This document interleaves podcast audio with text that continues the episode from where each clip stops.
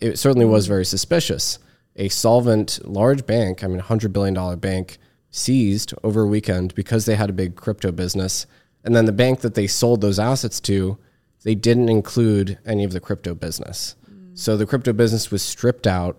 All the depositors at Signature were told, the crypto ones were told, you have to leave. You're not going to be included in the sale to the new acquirer.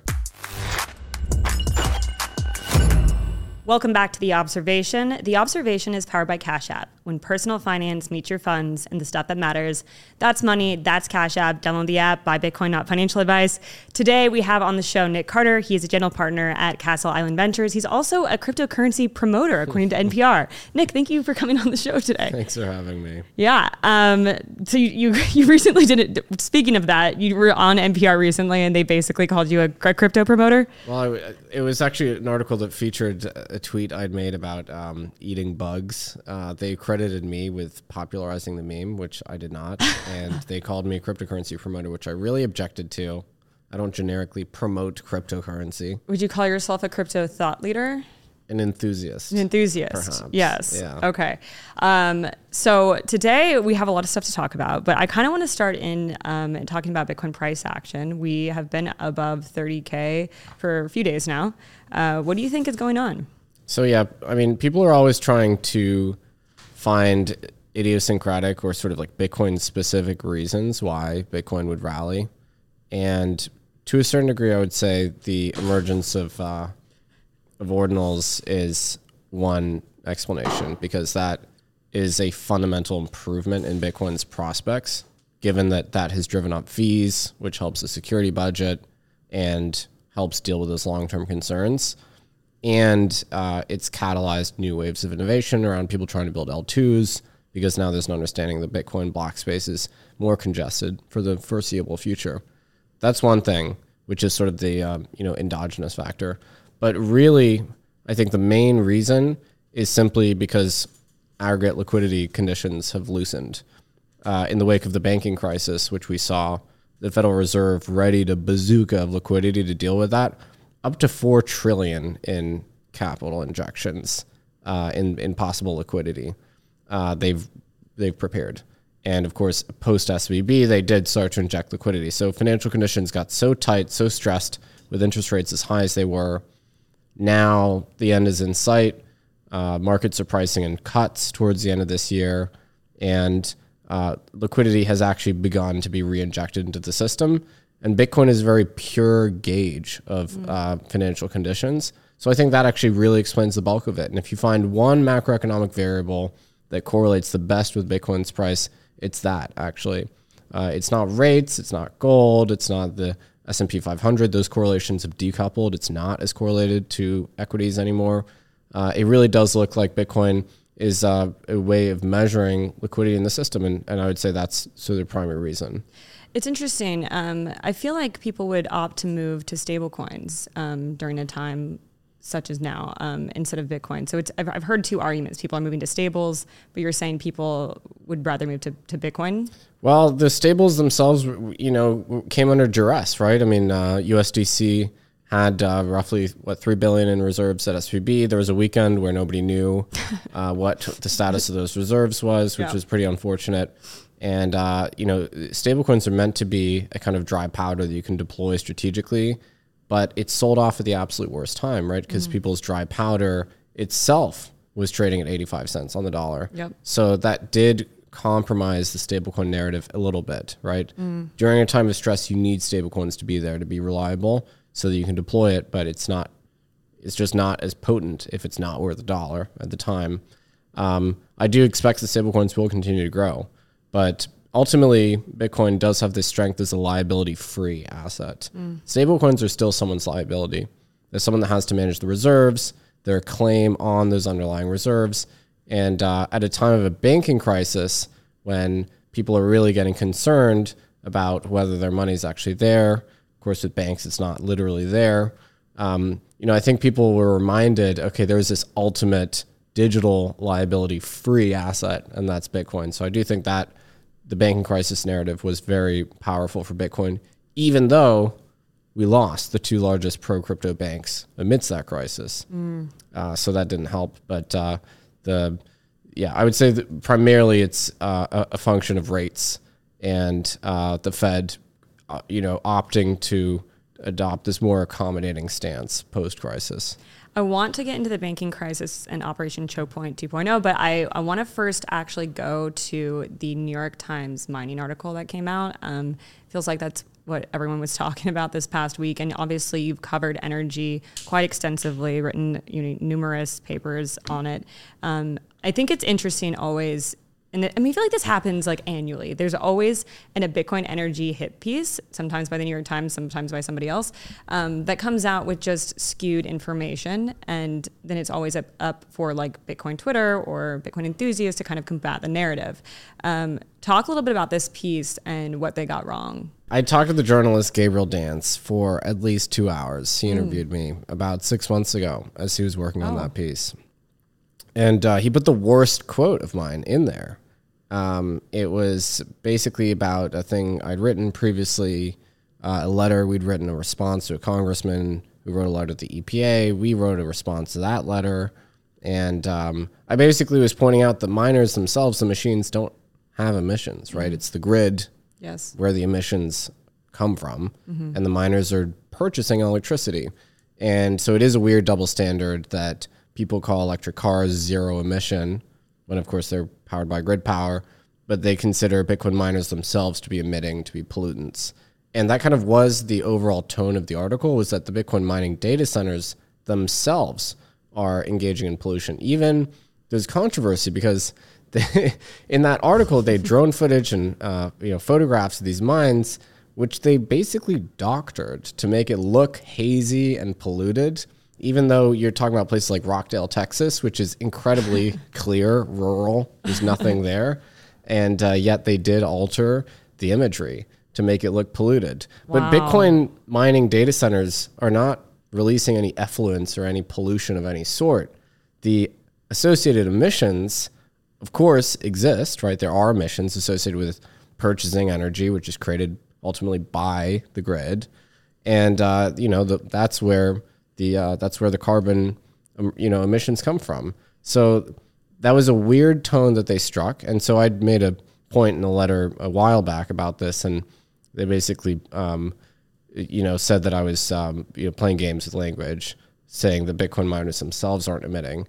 Uh, but overall, the uh, the article was was pretty rough for a couple of reasons. So they did a bottom, they did a survey of as many miners as they could find, and they asked them when they were online and uh, you know what grid they were connected to, and based on that, they came out with this measure of uh, their carbon intensity or their emissions using uh, this methodology called marginal emissions, mm-hmm. which is not the re- it's not really the orthodox way you would do this. Mm-hmm. So, for instance, the Texas grid is actually pretty renewable in nature, uh, shockingly so. There's tons of wind, tons of solar. West Texas, there's huge amounts of generation. There's not a lot of load to soak it up. Nobody actually lives there in West Texas. A lot of miners are based out there. Um, it has the most abundant renewable resources in the U.S. Mm. Actually, it's incredibly windy and super sunny. Uh, there's not a lot of places in the U.S. that are like that. Um, and so the Texas grid is, uh, you know, really quite sustainable overall. So if a miner is purchasing power from the Texas grid, you could say, okay, well, then they're probably just, uh, if we wanted to ascribe emissions to them, you would say it's roughly the average level of grid emissions. Mm. But that's not what they did. They went to this uh, consulting firm and derived this metric of marginal emissions, where instead of ascribing to the miners the sort of makeup of the grid generically, they um, decided that the miners represented additional load, and so that the plants that come online to deal with the last marginal amount of load, which are thermal plants, peaker plants, uh, the miners would be uh, ascribed those emissions. And so they basically decided that all the miners were using 90% plus fossil fuel energy, which I don't think is really the way it ought to be done. If you think about that methodology, what it means is if you're talking about a new industry that's coming in, you would just consider that industry incredibly dirty uh, and so it just benefits incumbents and it gives them like the you know clean bill of health, and it makes any new load like Bitcoin miners look incredibly dirty and emitting. but that's just kind of a really odd way to to frame it because um, we should have new load and we should have new supply as well. So it's very odd to moralize about new load as if that's something bad, uh, because we are adding huge amounts to the grid at, at all times. Like in Texas, there's just enormous quantities of particular wind and solar waiting in the interconnection queue to be turned on, uh, and Bitcoin miners will be the consumers and the entities paying for that in part. So that whole stance and that methodology just didn't really square with the way things that are typically done. And I think they selectively picked that to make it look really bad. The other thing that was questionable about the article was, in particular in Texas, they're very focused on Texas. There's this thing called demand response, whereby the utility will actually work with uh, centers of load.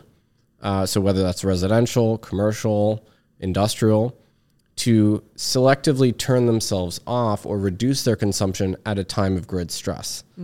And this is an established thing. It's part of how the grid works. It's basically the grid operator buying insurance. And certain entities are able to do it better than others. So typically it's industrial entities that really uh, account for the bulk of demand response because they're able to curtail their electricity usage on short notice. As it turns out, Bitcoin miners are pretty much the best ever industrial sector for demand response because they can turn themselves off instantly. They can reduce their power from 100 megawatts to zero in a matter of seconds. They can do it on short notice. And the Bitcoin mining process isn't really impaired by flicking on and off periodically. So if you think about a hospital, they can't turn off on short notice. A regular data center can't turn off on short notice because Google would go down, Yeah. right? So the miners are actually really equipped to sell into these programs, and that's what they do. They're very successful at it. That's one way they monetize. It's a win win. The grid gets insurance. It means instead of turning on an additional peaker plant at a time of stress, they just ask a miner to turn down. Mm. So overall, it's a really healthy development for the grid that miners do this because they're buying power, so they're funding the emergence of new, mainly sustainable energy. So that's one good thing. And then at the same time, at a time of stress, they're able to turn off selectively and sell into this insurance program.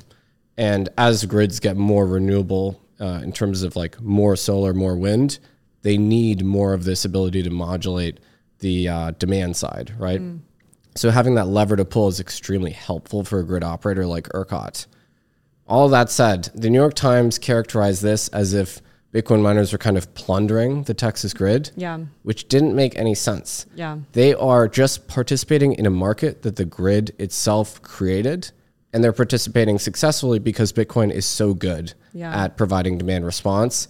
But the article characterizes it like they're kind of stealing, taking money out of Texan households' pockets, when what they're actually doing is stabilizing the grid, making it cheaper, and reducing the carbon intensity of the grid Yeah. so the that positioning was totally wild to me. Uh, so those were really the two main issues with the article, and uh, yeah, I think it's very unfortunate because the journalist, when I talked to him, seemed to be genuinely interested in the subject matter. He seemed very smart about it. So I don't know whether it was his choice or the editors that it came out looking like a hit piece. Yeah, you wonder about that because I feel like a lot of people probably come to you for energy, you know, questions, and they're they're like asking for your opinions and, and thoughts on things. But then you, it eventually comes out, and it's so skewed, and it's like, you know, do you think that the New York Times wanted they they came in with the narrative that they wanted to get, and that's what they got? Like, is is that your opinion? I had a feeling that that was how it was going to go. And, uh, you know, what's interesting was I happen to know a lot of the renewable focused miners. So I'm like, okay, well, maybe you want to do your little data project, but maybe also do some case studies of miners that are actually mining truly sustainably in a way that's good for the grid. So, TeraWulf, for instance, I'm not affiliated with them, but they're a miner. They use nuclear power. They co-locate next to nuclear stations, so they're a 100% sustainable miner, and they actually allow the nuclear asset to better monetize. To so you know wasn't fully monetizing by existing, they improve the financial prospects for the nuclear project, and of course that's there's no carbon associated with that. yeah, Um, that wasn't profiled. I suggested it to the journalist, chose not to profile them. of course, because it's right? nuclear. Um, Iris Energy, full disclosure, I'm uh, an investor in them. Uh, sorry, Aspen Creek. Let's start with Aspen Creek. I'm an investor. they um, only use wind and solar to mine, and they only um, uh, mine in places where they would be subsidizing the build out of new additional wind and solar. So creating a net benefit for the grid, right? And they don't take all of the power from those assets. Some of it goes back to the grid too. So their existence means that they are improving the prospects for the grid. They're creating new energy, and it's of course you know decarbonized energy. Suggested the journalist didn't profile them. He only profiled um, you know mining farms that were using fossil fuels. So you can it just the way that you selectively choose your targets that also influences the outcome of the article. Yeah, it's so it's so unfortunate that it ended up that way because obviously people don't have time to do their own research, um, you know, and that's why we are obviously having this discussion. Um, it's funny, you know, the electrification of money. People don't really want to have that conversation. There's a lot of things that require lots of energy, and you know, Bitcoin. Last stat that I heard was it was like 40 to 70 percent renewables, d- depending on time of year that that miners use, um, and then speaking of like West Texas, went to school very close to El Paso, very windy, tons of sun. Like it, it, makes complete sense that miners are going to West Texas and using this area, but people don't want to hear that. People don't want to hear that narrative. And it's like, there's so many things that use energy. Why do you feel like Bitcoin is specifically targeted? Yeah, I mean, I think it starts with a rejection of the premise of Bitcoin, and then they find a reason why mm. they don't like it. Um, you know, remember, we're dealing with about 30 basis points of global electricity consumption. It's not a lot. Yeah. And people worry, okay, what if Bitcoin goes to a million dollars? It's not going to do that overnight for a start. And um, wasn't a believer in the Balaji. probably not. Probably not. And uh, also, the subsidy halves every four years. Yep. So the amount that the Bitcoin protocol will spend on energy will trail off over time. Mm-hmm. Um, it certainly isn't going to increase exponentially from here. So there's no risk. I've done lots of modeling. I wrote a paper with NYDIG called Bitcoin Net Zero. I see no scenario where Bitcoin goes above even 1% of wow. global electricity consumption. I don't see a scenario. It's very hard to tune the numbers to find one in which it's actually really aggressively grabbing a ton of power. And if you look at where the Bitcoin miners are, it's rural places with cheap energy, as in it's not scarce in those places. Uh, it's not strictly being used for other stuff in those places. If you look at, uh, you know, Massena, New York, there's a huge hydro. There used to be aluminum smelting. The aluminum plant closed down. All the smelting went to China now you have an energy asset that's basically stranded. Mm. That's where Bitcoin miners set up shop. You look at West Texas, tons of energy, no one lives there. There's not even enough transmission to move the energy to Houston or to Dallas. So miners set up shop there. That is kind of the story of Bitcoin mining is finding these somewhat stranded and cheap energy sources that households aren't using, yeah. right? Because cost is so important for the miners. So this is why I describe Bitcoin miners as very benign grid consumers. They're not plonking themselves down in the middle of a city where they're going to be competing with households. Because if they're competing, then the energy is expensive mm. and their business doesn't work. It only works if you're mining with you know five cent per kilowatt hour energy. So they have to do this game where they're finding stranded sources. So even if Bitcoin does account for a significant percentage of you know electricity consumption, it's still doing it in a way where it doesn't actually really affect people's energy bills or cause blackouts or anything like that. Arguably, it generally helps protect the the grid because they can do this demand response and turn off when the rest of the grid really needs it. Yeah, providing more insurance. Yeah. I had a, had a learned a lot about grids when I was in South Africa. They do something called load shedding down there. They're uh, struggling yeah, right now. Yeah, what was was very interesting. So when this article came out, it was very interesting to learn about about grids. Um, I want to switch over to choke point 2.0 um, you know, there is this movement that believes that the Biden administration is trying to kind of silently ban crypto and like in via banks. Um, and so we were talking a little bit at the top about the banking crisis, but do you want to kind of talk about this article that you wrote? Yeah, I mean the banking crisis partially emerged because of the Biden administration's attempt to sideline crypto through the banks.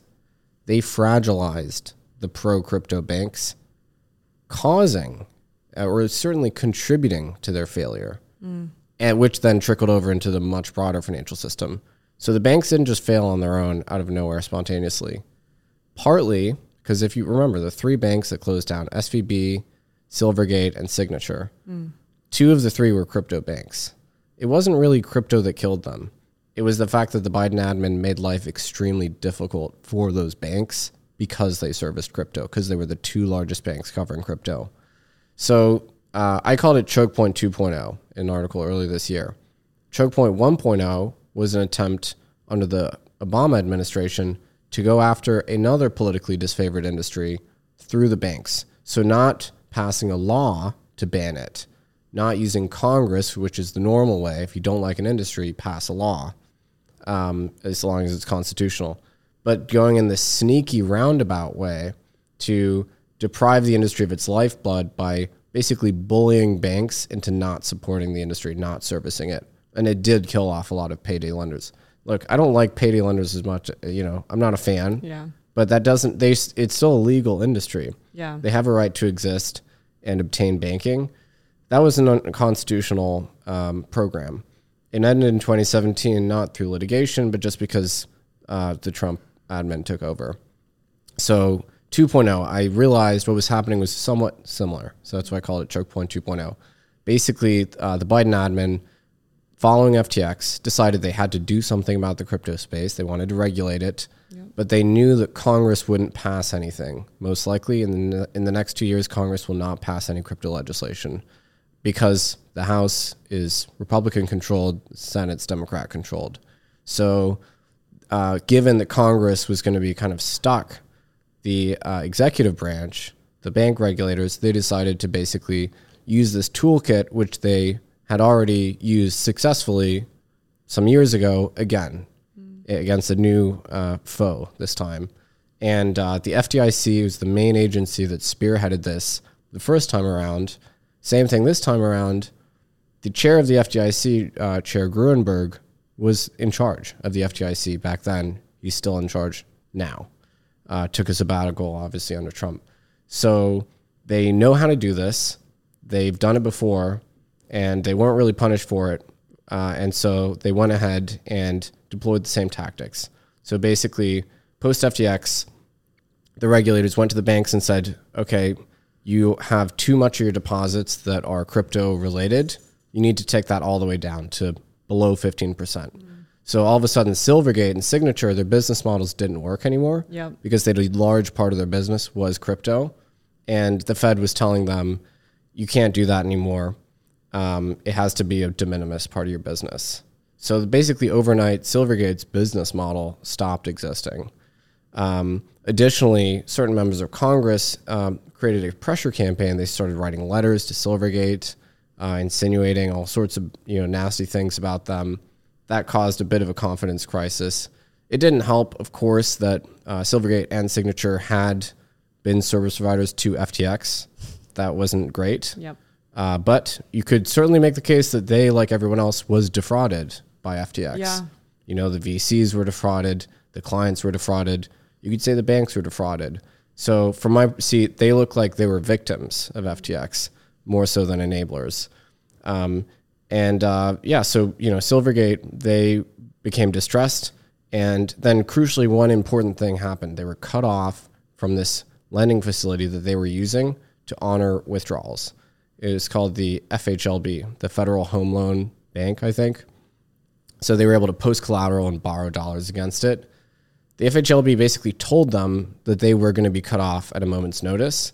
They had to pay back all the loans and take a big loss on their asset portfolio because interest rates had risen, meaning that the value of their long duration assets had fallen. Mm. And that was kind of the last straw that basically killed them Yeah. and they chose to voluntarily liquidate the bank at that point. They didn't fail, they voluntarily liquidated. They were actually solvent. They could have continued operating as a bank had they wanted to, but the Fed, remember the Fed told them no more than 15%, which means that they didn't have a path forward as a crypto bank. So I would say they were more dismantled than just failed of their own accord.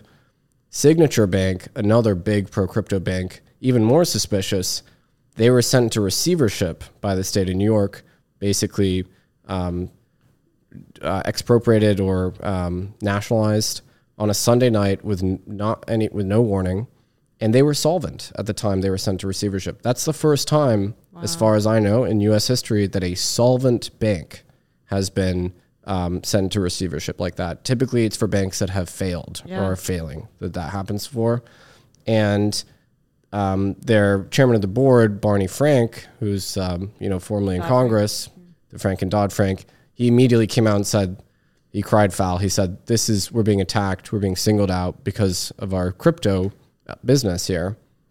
Uh, so it was very interesting that he spoke out because normally people just don't do that, and um, it certainly was very suspicious.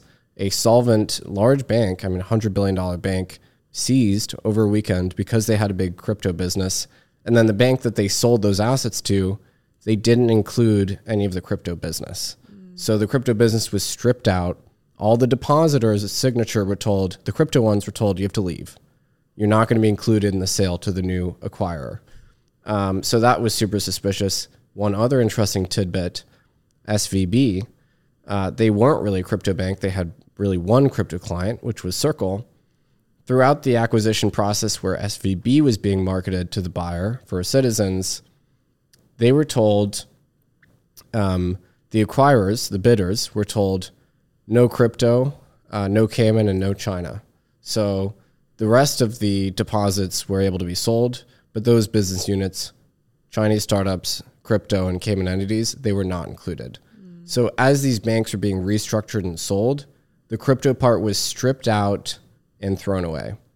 Um, it's also interesting that Sig- Silvergate and Signature ran these big fiat settlement networks for crypto clients, real time dollar clearing networks called Sen and Signet. That IP was basically destroyed. It was not included in the sale to the new banks. So all of the crypto business was taken out behind the woodshed and shot, and only the legacy business was included in the sale.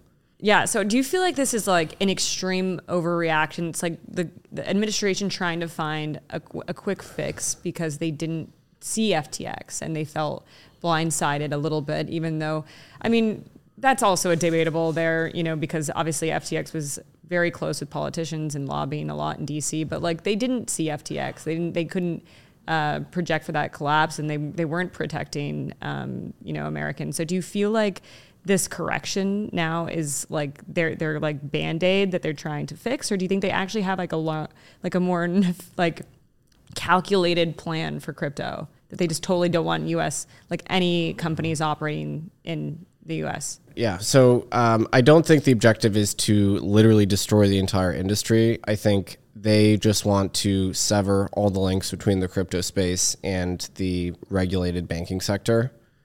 And if there have to be links, they want those crypto firms to be banked by the very largest financial institutions where they feel the volatility from the crypto space wouldn't spill over into the bank sector. Um, so that's really what their concern is. I don't think it's that valid of a concern, but that appears to be the concern that crypto firms being banked by banks would bring down the banks uh, because crypto is so volatile and you know it's selling off and rallying and selling off and things like that. So they want to eliminate the supposed systemic risks of crypto. Of course, the real risks in the banking sector are just risks that they themselves have created by having interest rates be zero and then be 500 basis points, which plunges all the banks into effective insolvency. So if you're whipsawing interest rates like that, um, of course you're going to be killing the banks. Yeah. Right. Um, the banks have to take that duration risk. That's the whole point of a bank. That's what banks do. So it's pointless to say, oh, they should have hedged their duration. Um, if you look at interest rates in periods when there aren't central banks actively managing the interest rates, they don't move that fast. Yeah. So those are more stable periods.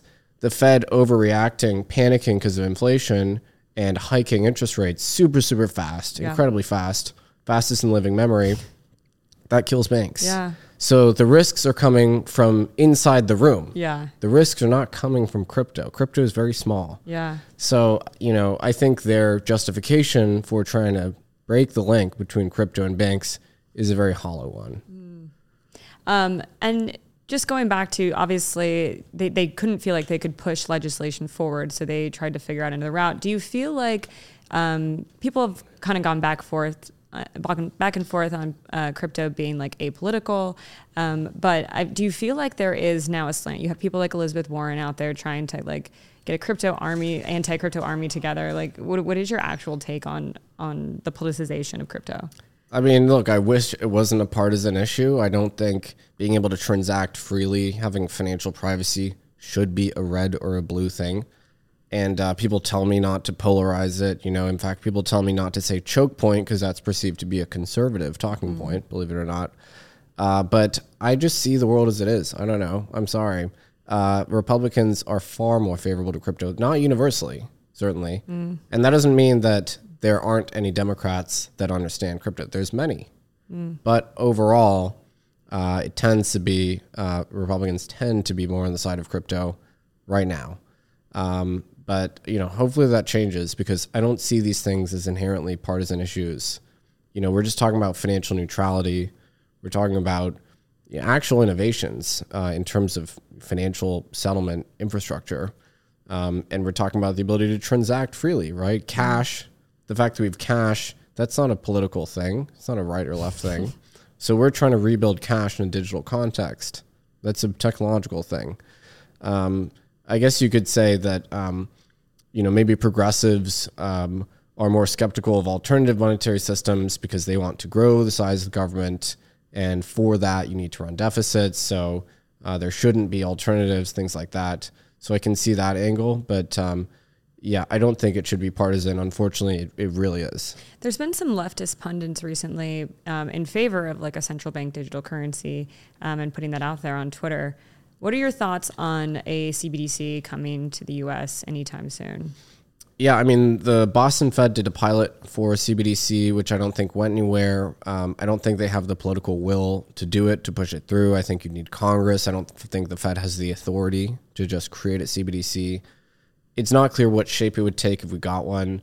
It would effectively nationalize a lot of the banks or make the banks irrelevant, the commercial banks, um, because you'd be banking with the government directly. And so that would be the government basically seizing an industry. I don't think that's how we do things in America. So I think it would be really hard for that to actually happen politically. Mm-hmm. However, the Fed keeps making noises about wanting to do a CBDC. Yeah. Uh, and uh, that hasn't abated. And of course, there would be incredible surveillance uh, benefits, so to speak, for the government if we did have a CBDC. So I think people are rightfully concerned about it. I do see people saying that FedNow is a CBDC, which is definitely not true. Mm. FedNow is a faster, real time settlement um, uh, tool, basically, that would bring the US in line with other developed um, banking systems, basically. It certainly has risks and drawbacks, but it's not a CBDC itself. Mm. Uh, even in China, their CBDC, which they've rolled out, it hasn't actually been that popular. Mm. The private fintech money apps continue to dominate. I mean, it's not surprising. The private sector tends to build better products than the government, right? Think about a Silicon Valley startup versus literally like, everything. think about like the Obamacare website, right? They could barely build a website. And then, you know, typically the private sector tends to be better at building yes. things.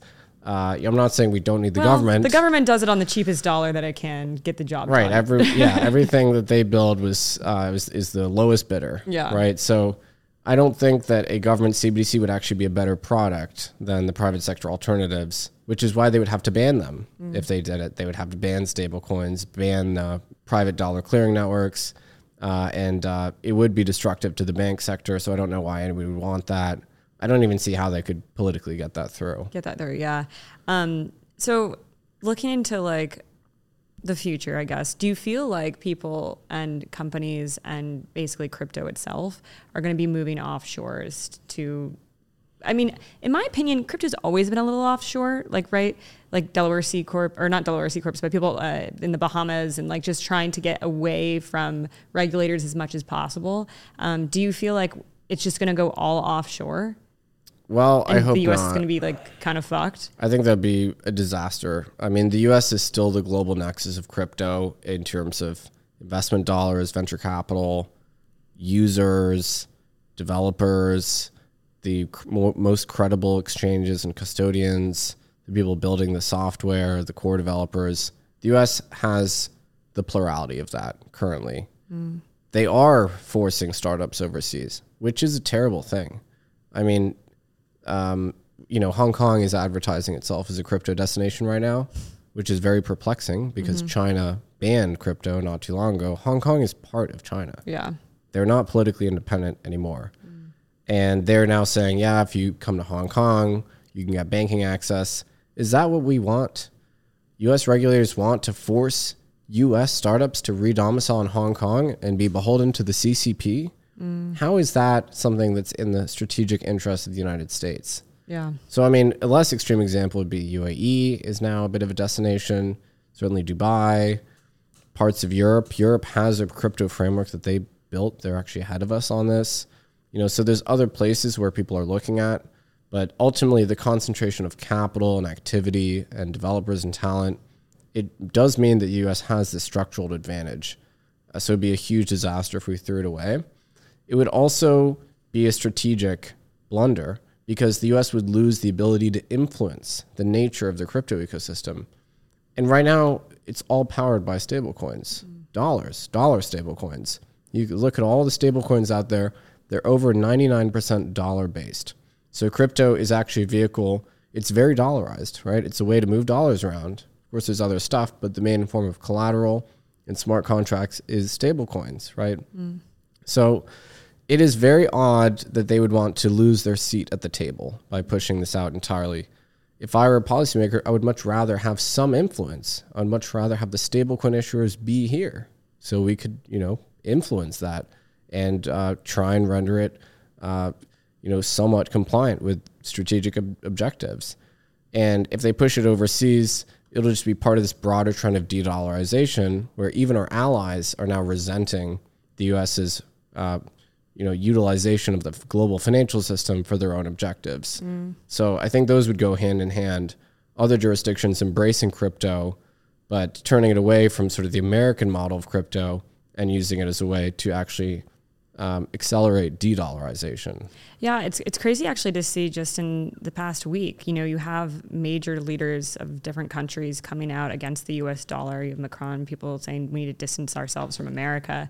It feels like we're in weird times. Do you feel like we're in weird times right now? Do you think this is the beginning of of the worst? And I'm not trying to be like negative here, but like it, it doesn't feel good for the U.S. Yeah, I mean, they are losing the structural advantage they've enjoyed since the end of World War II, where the US was issued the global reserve currency. Most trade was denominated in dollars, and those nations with a surplus would recycle the dollars they received in trade into US dollar assets. We are at a tipping point. That system is ending. I think people are still going to buy dollar assets with their surpluses for sure, because what are you going to buy? Chinese real estate? I don't think so. uh, but uh, the US dollar will no longer be the sole um, medium of exchange for international trade. And I think it makes sense. I mean, the US has been abusing its sanctions making ability, taking advantage of its uh, presence as the single node on the network. They've been abusing that ability. Now everyone's sick of it. Yeah. Even the Europeans, even our allies are sick of it. And so, yeah, the dollar, it's a great case study in what happens when you politicize a financial network. People lose faith in it, right? They've overly politicized the dollar network globally. People want an alternative. And now they're settling trade in their own currencies. Yeah. Um, I want to switch over to back back to Bitcoin and back to Bitcoin ordinals um, and Bitcoin culture. So, obviously, you you're a wizard. You're a taproot wizard. Number three. Number three, Wow. Still, still mad at Udi. Udi, if you're watching this, I, I don't know where my wiz- wizard's at, but um, we're gonna talk at the wizard party tonight. Um, so yeah, you're you're you're pro ordinal. Um, Very much so. We're we're in Castle Island. We're investing in it. I think it's a very good phenomenon for Bitcoin. I think it's really improved Bitcoin culture, and uh, it's created a wave of technological innovation in Bitcoin. It's created a new urgency to create L2s in Bitcoin.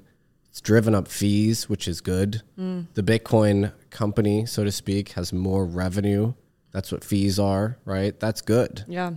if you want Bitcoin to be a barren wasteland where no one ever transacts and has low fees, I get it. but that doesn't really, it's not very conducive to the success of Bitcoin. So the people that fetishize low fees, I don't understand that. it's not like People are just- using the network, yeah, guys. they want Bitcoin to be waiting empty for the moment that they make a transaction once every three years. I don't know about that. Bitcoin should have structurally high fees. We need the pressures to cause the layered model to develop better for people to use Lightning, other types of L2s. So, yeah, very supportive of ordinals and excited to see how far it's come. It's really cool to see this new wave come in and kind of a different group of people than we've seen before that are Bitcoiners and now are identifying as Bitcoiners. But the, the sort of the old camp doesn't really love this new camp, and that happens a lot of times. But it's it's kind of this weird phenomenon because uh, personally, like the number of zero Bitcoin addresses have, have gone up. Um, it's it's like exciting times. People are having fun on Bitcoin for the first time in a long time. Yet there's so much pushback and so much hostility towards these newcomers. What do you think? What do you think about that? Like, is that going to go away? Will pe- will it finally just all these maxis fall away, or Well- is this just going to be like civil war forever? for so I would say like the like very loud mouth, like I don't know what you're going to call them, fundamentalists, Puritans, Maxis. a lot of them actually aren't like Bitcoin OGs at all. They came into Bitcoin in like 2020, 2021 during that rally and adopted the slogans and the attitude and the tactics of folks that had been through the scaling wars Yep. where toxicity was perceived to be a virtue. And then it was like Bitcoin's immune system going haywire because they just started turning on other Bitcoiners. And the toxicity w- clearly became a bug, right? It wasn't, they weren't defending Bitcoin from anything, they weren't gatekeeping anything in particular. Um, and uh, it's very encouraging that the ordinals phenomenon brought a lot of newcomers in, a lot of people that maybe were interested in NFTs on other blockchains that maybe turned their attention to Bitcoin for the first time. It brought in a lot of developers that were adjacent, maybe they were in the Stacks ecosystem. Other ecosystems started building things for Bitcoin for the first time. And what was interesting was the uh, you know purported gatekeepers they couldn't keep the gate, right? I mean, the ordinals thing did take off, and now there's sort of chaos in the ranks of the uh, purists because they're internally torn over ordinals because some people have defected from the sort of very reflexive anti-ordinal uh, view. You know, even Bitcoin Magazine, which is probably more aligned with that camp, released an ordinals collection, I think, yesterday. So there's no real reason to actually be against ordinals. It's just that um, the ordinals hatred was perceived to be the pure uh, attitude, and embracing ordinals was perceived to be profane. So it really was just a, a notion of alignment, but nobody ever stopped to think, well, why actually do we dislike ordinals? What's wrong with them, right? Um, and uh, you know, in, interestingly, ordinals are going from strength to strength. People are using for inscriptions for all kinds of things, not just image data.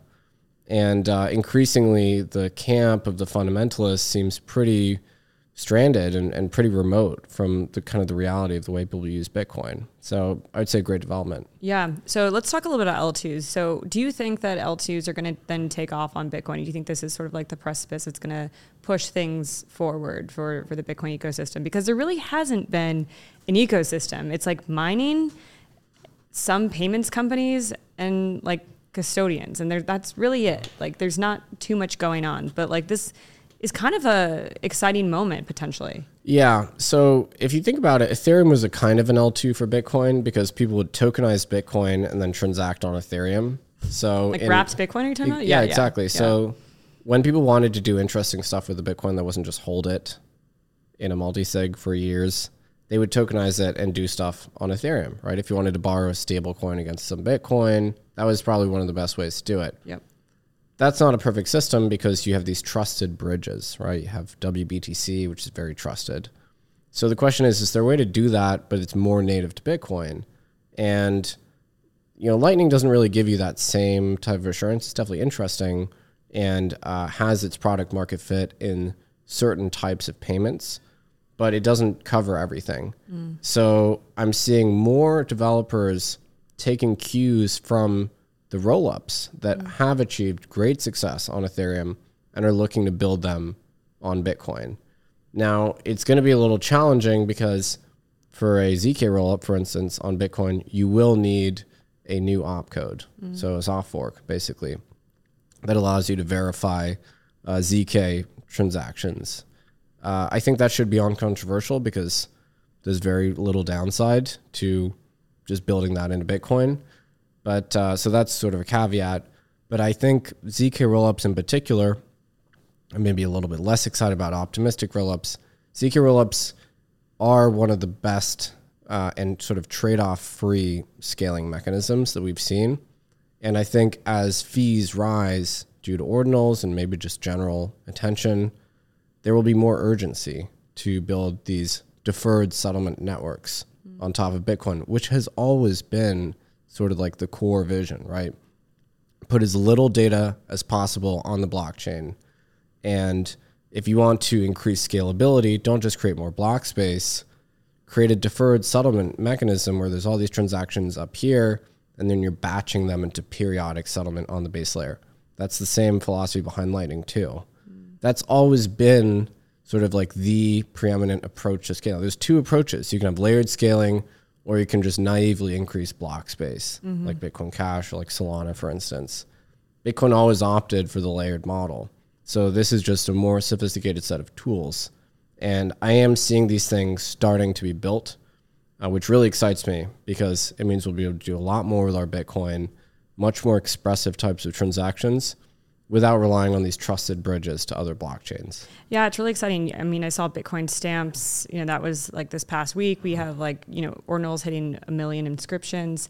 And I'm actually just super bullish on Bitcoin NFTs as a whole, just because it is more, block space is more scarce. I mean, like, you don't have to have an external data system to be, and people, I think when people like that maybe aren't into Bitcoin or crypto as finance, but are coming in for art per se, are interested, but they don't know that their data is being stored on like IPFS.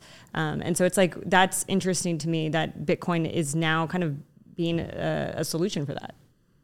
Yeah, Bitcoin um, block space for NFTs is uh, is very compelling. Actually, uh, it has good uh, data availability guarantees because Bitcoin deliberately keeps the data added to the chain relatively low yeah. compared with other blockchains.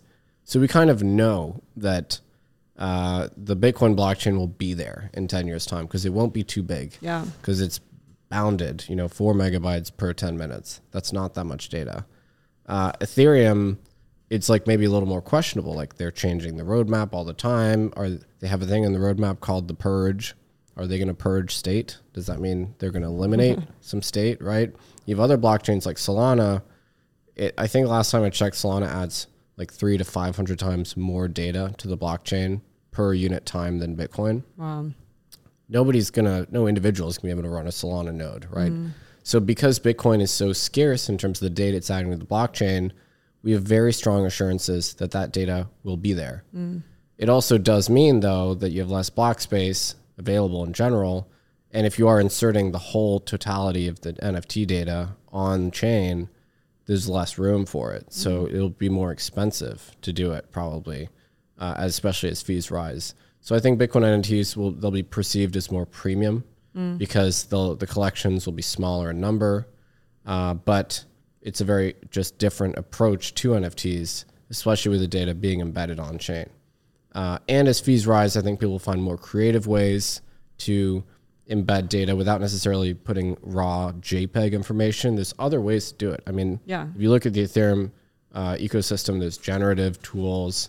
You can express images as code, right? Mm-hmm. So you can really compress data. Mm-hmm. There's like a whole bunch of ways to do this. I think the Bitcoin community will realize this as fees rise. You don't strictly have to put like a JPEG file on the blockchain. You could put a couple lines of code that express the same content uh, within some constraints. So there's ways to do it, but overall, I do think it can be considered a very premium block space. Um, I think in the near term, maybe let's say medium term, I think it will be the number two NFT ecosystem yeah. uh, behind Ethereum, uh, yeah. uh, unseating the other competitors. I mean, and there's other things too. There's like you can mint, you can have an NFT on Stacks, and, and there's other L2 solutions. So so that's good. Um, I want to talk a little bit about sort of your space, like your role in the Bitcoin space, because people really pegged you as a Bitcoiner for a long time. And then there was this one day, I remember going on Twitter, and all of a sudden it was like attack Nic Carter day. And it was kind of crazy because obviously you you know I think you just even just announced was it you just announced a portfolio company Yeah, it's and a that was it pretty ordinary thing to do for us at Venture Capital Fund. We have 70 portfolio companies. and yeah and so you basically put a tweet out announcing uh, this new company and which company was it again It's called Dynamic. It's Dynamic. A, a Web3 uh, wallet uh, infrastructure. With great, no token. Great company, by the way. and and basically the maxis just came for you one day. Was it was the market going down at this time? Like why what what happened? It, When was, it? wasn't the first time that I've had a run in with the maxis. Like I somewhat f- infamously um, totally rejected the stock to flow model. Oh, yeah. and um, well let's see how that's working out that got me into trouble because that was an inherent part of the maxi culture. They're pretending that they never believed it Yeah. now, but they, they, sort of. what do you mean did. they all that was like God, that was like the bible Yeah, so now they're saying, oh yeah, no, no, no maxis ever uh, endorsed stock to flow, which is funny because like the number one maxi, Saifedean, was like all over i'm gonna it. get in trouble for this podcast too i feel Um, like I mean, I'm not going to name names, but literally every single one of them absolutely they did they did I, I don't know why we're acting like that wasn't a thing that was a thing So they need to own that. Yeah. They need to own that. So I, look, I've had run-ins with them many times because I'm not really afraid to speak my mind on things, and uh, it doesn't interest me to be just be part of the generic orthodoxy of Bitcoin puritanism. Like I support Bitcoin, but not uncritically. Like I've raised issues about the security budget thing in the past. I, you know, I think it's a valid thing to have concerns about. They got upset with me over that. So you know, I'd provoke them, and then. I think you know a lot of people think that there's a finite amount of attention that exists in the world, and if someone has more attention, that means you have less attention. And so I think there is this opportunistic attempt to sort of try and unseat me as like a Bitcoin person, uh, so that you know the more purist uh, newsletter writers and podcasters uh, could get all of the attention uh, that I would be losing.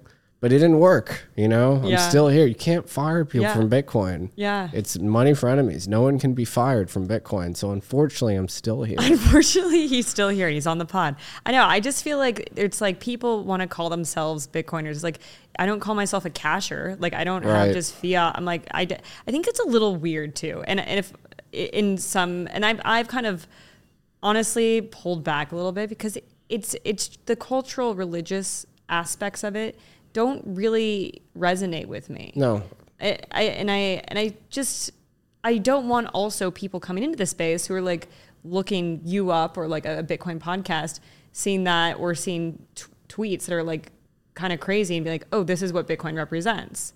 Like, Yeah. like I wouldn't want to see an inaccurate article on mining in the New York Times. I don't want things inaccurately representing the space. And it's like a small group represents this whole, or like one bad article represents this industry, and is so uncharacterized. And it, it really bothers me. Yeah, I mean, I think uh, look, people don't like they think Bitcoin maximalism can't be defined. I think that's stupid. Of course, it certainly can, but whatever the nomenclature is, these people exist and they have a definite set of values and, and views and norms.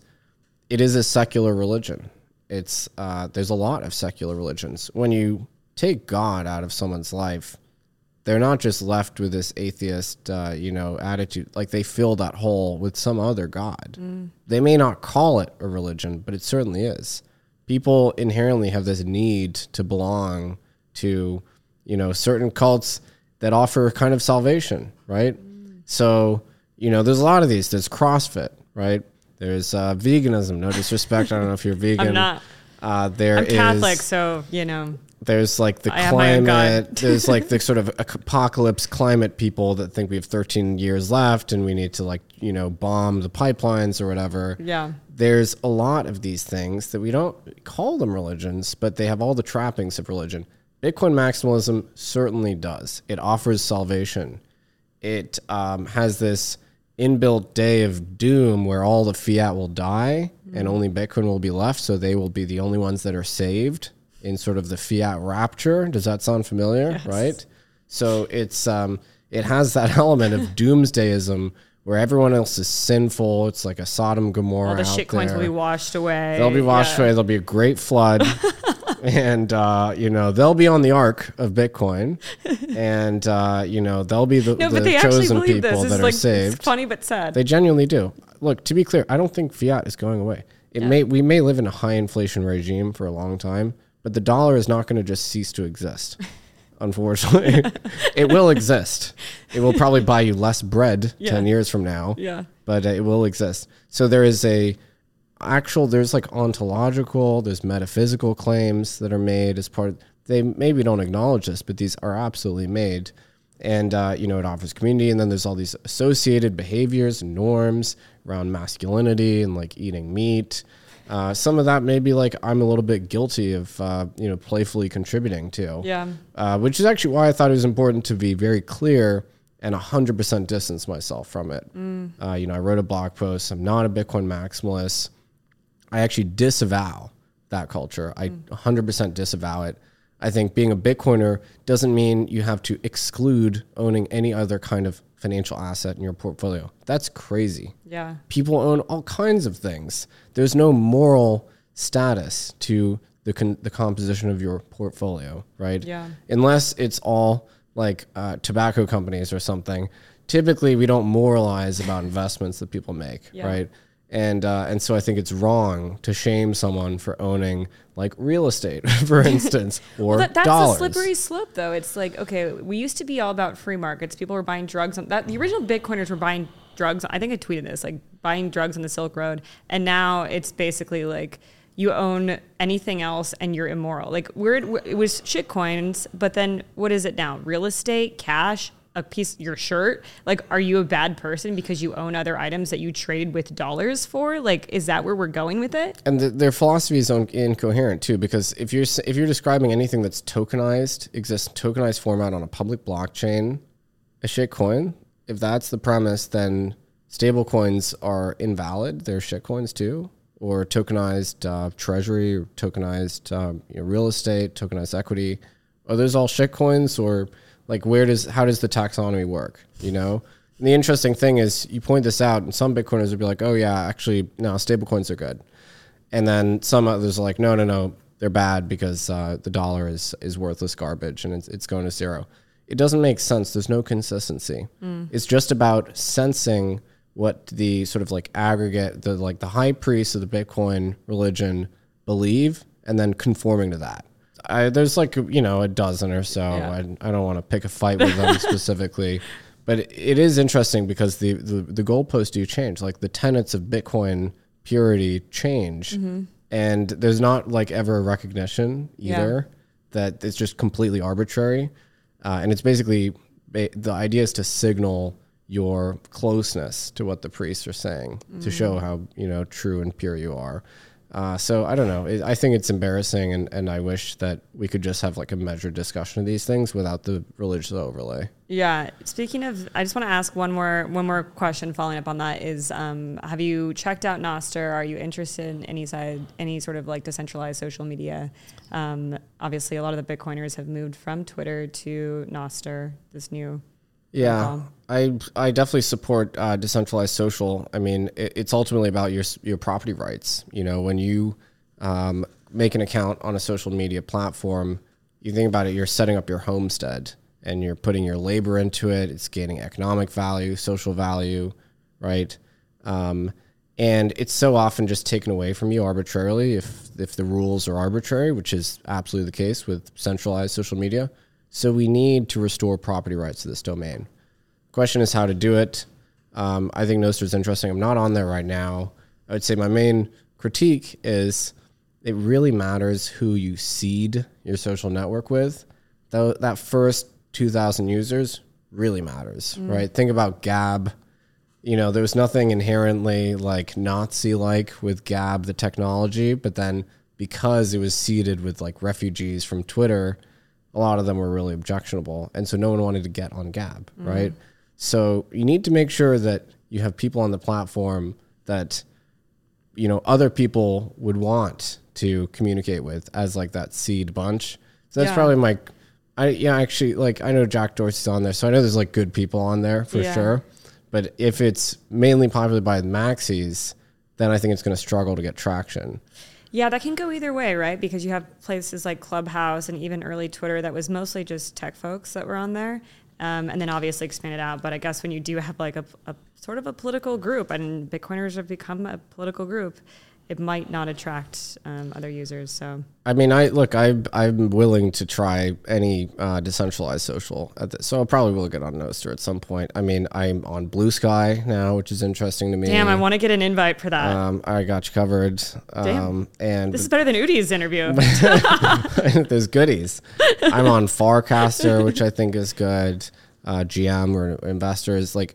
Yeah. I s- absolutely support the emergence of decentralized social because we need to compete with the centralized model, which doesn't work Mm. because they try and have one terms of service for a global audience. Yeah. That's like imagining that you could have a single set of laws that work for the entire global population. Yeah. It doesn't work, Yeah. right?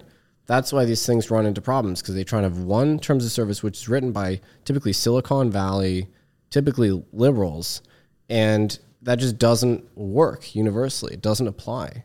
So it's impossible to square that circle.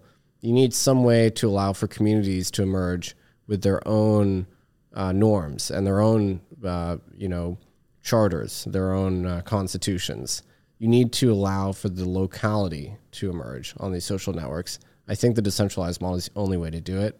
And you need to restore property rights to the internet.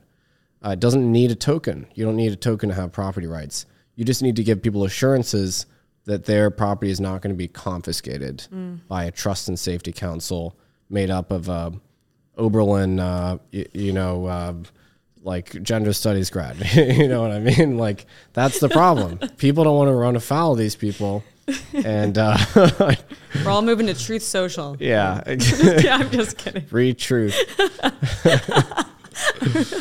All right, Nic. Um, any final thoughts before before we sign off? No, this has been great. Yeah, uh, all my content is on uh, niccarter.info. Awesome. Thank you so much for coming on the observation, and we will be back next time. Good luck and Godspeed.